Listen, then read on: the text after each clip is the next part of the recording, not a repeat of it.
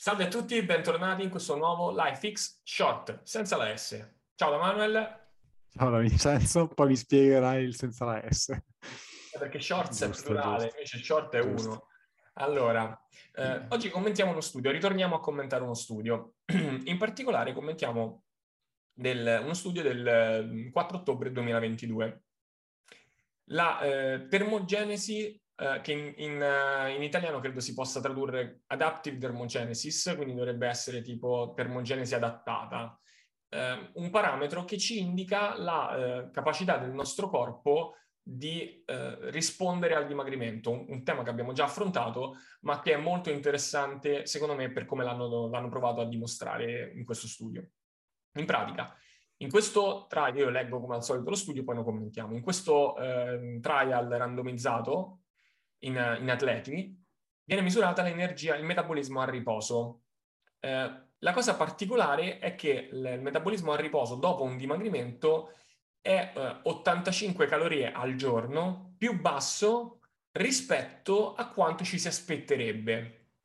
Quanto ci si aspetterebbe che significa? Significa che il metabolismo a riposo noi lo possiamo stimare con delle formule, ad esempio la Harris Benedict, se una persona ha 70 kg, dovrebbe consumare, adesso sparo, pesa 70 kg, dovrebbe consumare ad esempio diciamo 1500 calorie al, attraverso dei calcoletti. Quindi che cosa hanno fatto in questo studio? Misurano quanto è il metabolismo a riposo di una persona che pesa, di un gruppo di persone, ma adesso semplifichiamo, persone che pesano 75 kg, quindi hanno il metabolismo calcolato dalla formula, ma anche misurato effettivamente, quindi non solo la predizione effettuata col calcoletto con la formula, ma anche una misura diretta. E dicono, ok, predico 1600 ed è effettivamente 1602, 1605, 1000, quello che è, insomma. Poi però facciamo perdere peso a questo gruppo di persone e stimo, prima lo stimo e poi lo misuro, ma prima stimo che da 75 a 70 dovranno consumare di meno, perché ovviamente un corpo più piccolo consuma di meno. E stimo che dovrebbero consumare 1500 calorie. In realtà, nello studio è apparso evidente come la, eh, nel metabolismo a riposo le persone consumassero 85 calorie in meno. Quindi se ne, se ne stimo 1500, eh, dovrei metterne mm, sostanzialmente 1415. 415, esatto. Questa cosa perché è importante? Allora, è importante per un motivo. Intanto dico due o tre parametri dello studio, poi li lascio commentare Vince. Eh, è stato misurato, eh, viene misurato in questi atleti quanto eh, consumano effettivamente attraverso la eh, calor- calorimetria indiretta. Viene stimato il loro consumo, uh, quindi un predicted resting energy expenditure, quindi la, quanto dovrebbe essere il metabolismo in riposo basato su delle predizioni, le formule per l'appunto, e la, la, viene misurata quanto consumano attraverso gli accelerometri e to, eh, con, considerando il, l'attività del cibo, termogenica dinamica, la termogenesi dinamica del cibo, cioè quello che il cibo richiede per essere digerito, e il metabolismo e l'attività fisica, il, la spesa complessiva. E viene, viene anche creato questo, viene studiato anche questo parametro, la termogenesi adattativa, basandolo come differenza tra quello che dovresti consumare e quello che consumi veramente. Quindi, sto fatto che consumano meno è interessante per un paio di motivi che um, tocchiamo molto in breve, quindi ti lascio la parola. Allora, per me il primo motivo è quello che poi ho sempre cercato di distinguere e far capire alle persone, a parità di tutto, una persona anche con stesso volume corporeo, composizione, eccetera, chi ci è arrivato e chi invece c'è sempre stato, diciamo, perché magari è fortunato a, ad averci quel fisico, sono diversi. Sì. Quindi eh, chi è dimagrito, faccio la distinzione tra quello magro e quello dimagrito, oppure a parità di condizioni.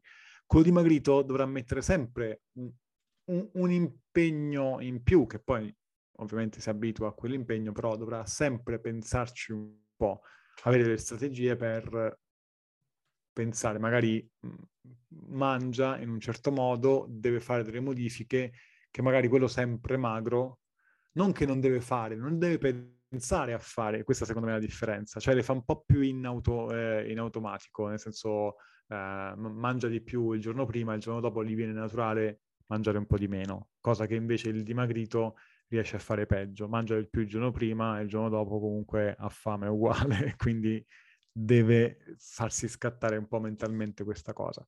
Questa secondo me è una delle, delle grandi cose uh, che portano quest- questa serie di osservazioni qua. Mm, l'altra è che effettivamente eh, bisogna capire che quando si va giù col peso il corpo cambia proprio dinamicamente, non è solo un corpo meno pesante, è un corpo che fa cose diverse. Uh, il come e il quanto sì, si può quantificare, poi uh, però oltre a questa cosa secondo, è probabile che ci siano molte altre cose che cambiano, uh, non, che non, boh, non si sa neanche quanto bene, quant, quanto cambino e quali cambino, però dobbiamo considerare questa cosa, cioè non è solo un corpo più leggero.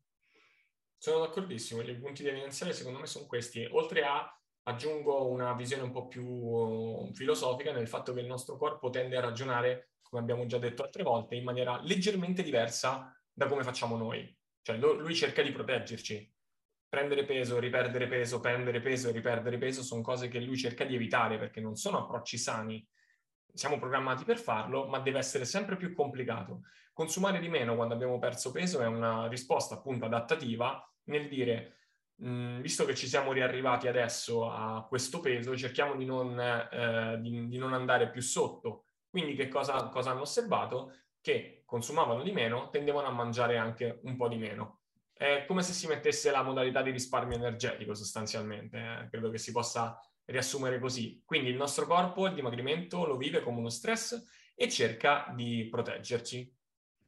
Eh, ti faccio io una domanda con, uh, con, cioè dicendoti poi come la penso io, che è eh, cosa possiamo fare? Per me, chi appunto parte da una condizione svantaggiosa, diciamo, perché c'è arrivato, è fuori forma, eccetera, dimagrisce, la cosa che deve puntare a fare per un bel po' di mesi è cercare di mantenere quel livello di forma fisica per far riadattare il corpo su quel nuovo corpo su quel nuovo peso.